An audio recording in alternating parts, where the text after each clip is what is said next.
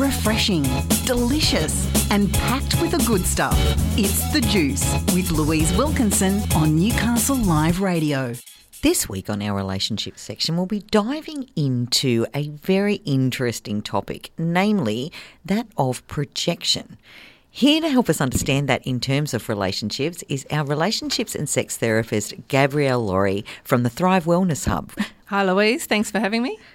Okay, projection. Not we're not talking about uh, watching a movie on um, our back wall. I'm assuming. No, but it is a bit similar. Yeah. Okay.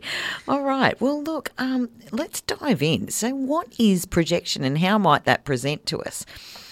So, projection is the ego's defense mechanism uh, to protect us from feeling uncomfortable feelings like shame or guilt or things like that. And it happens subconsciously. So it happens very quickly that sometimes we can't catch that we're doing it. That's why it seems like it's real. Right.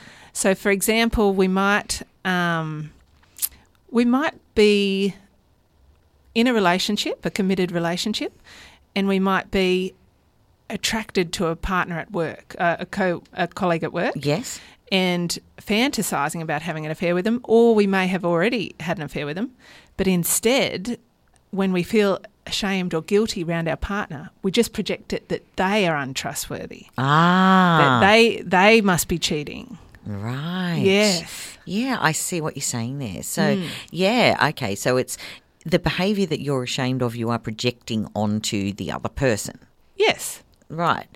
Okay. So obviously, um, che- I really can see that. So obviously, cheating is is a fairly touchy subject. But so that would be if you were. If you were being unfaithful and you were feeling quite guilty about that, you would be the one saying, uh, "Can I check your phone? You know, I don't trust you. Where were you?" And Yeah. Yeah. Either you're either you're doing it already or you have done it or you want to do it.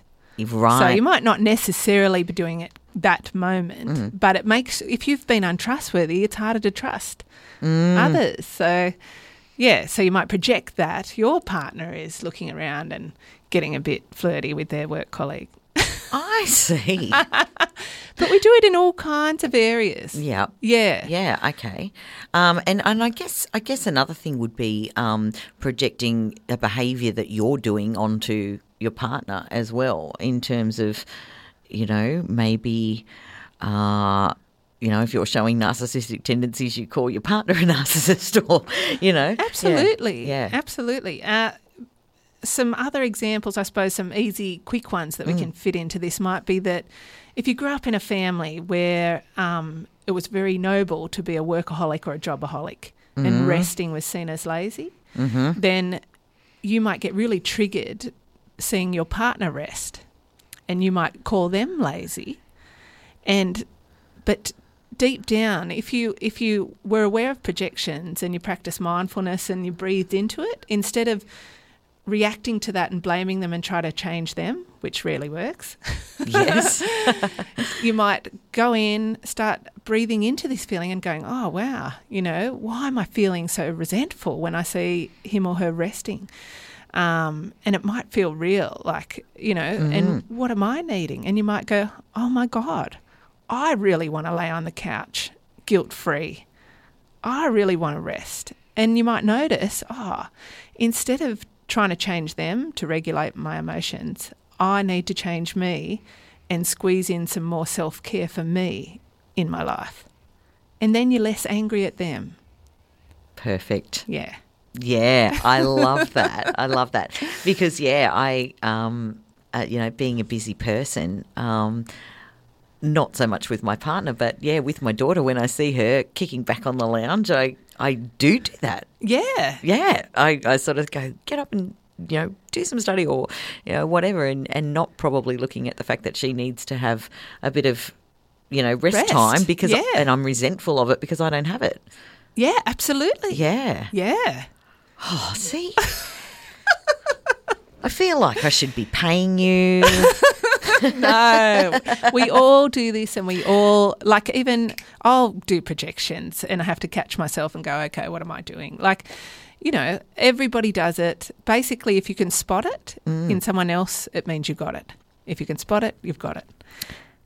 That So- is a great analogy. So the, Yeah. yeah. the people the people close to us are a bit yeah. If they're triggering us, that's a bit of a mirror. Yes, absolutely. And often we try to change the mirror.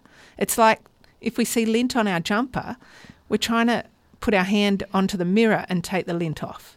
But it doesn't work. We've got to go, oh, okay, what can I do um, to regulate or soothe this feeling in me and meet my need rather than trying to change them to do it? Because generally, the way we'll make like come across when we're projecting on our partner is blaming them, shaming them. It's not very inspiring for them to meet our need, even Yes. if it, even if we've got a valid need. So when we're not in projection, we can deliver a request more calmly and respectfully. We might have a valid need for um, sharing the pickups and drop offs of the kids to daycare more evenly. And that can be a valid request. And if it's delivered from an energy of respect and compassion and, you know, open to braining win win solutions, then you're more likely to get that need met. Um, but if we deliver it in a way that's a projection, like you're so lazy or selfish, I do everything, then all it's going to do is damage your relationship and you can become abusive and justify it. If we really believe our projections are fact, we'll justify, you know, really putting our partner down. Mm. Yeah. Yeah, and there's nothing more damaging to a relationship, is there, than contempt?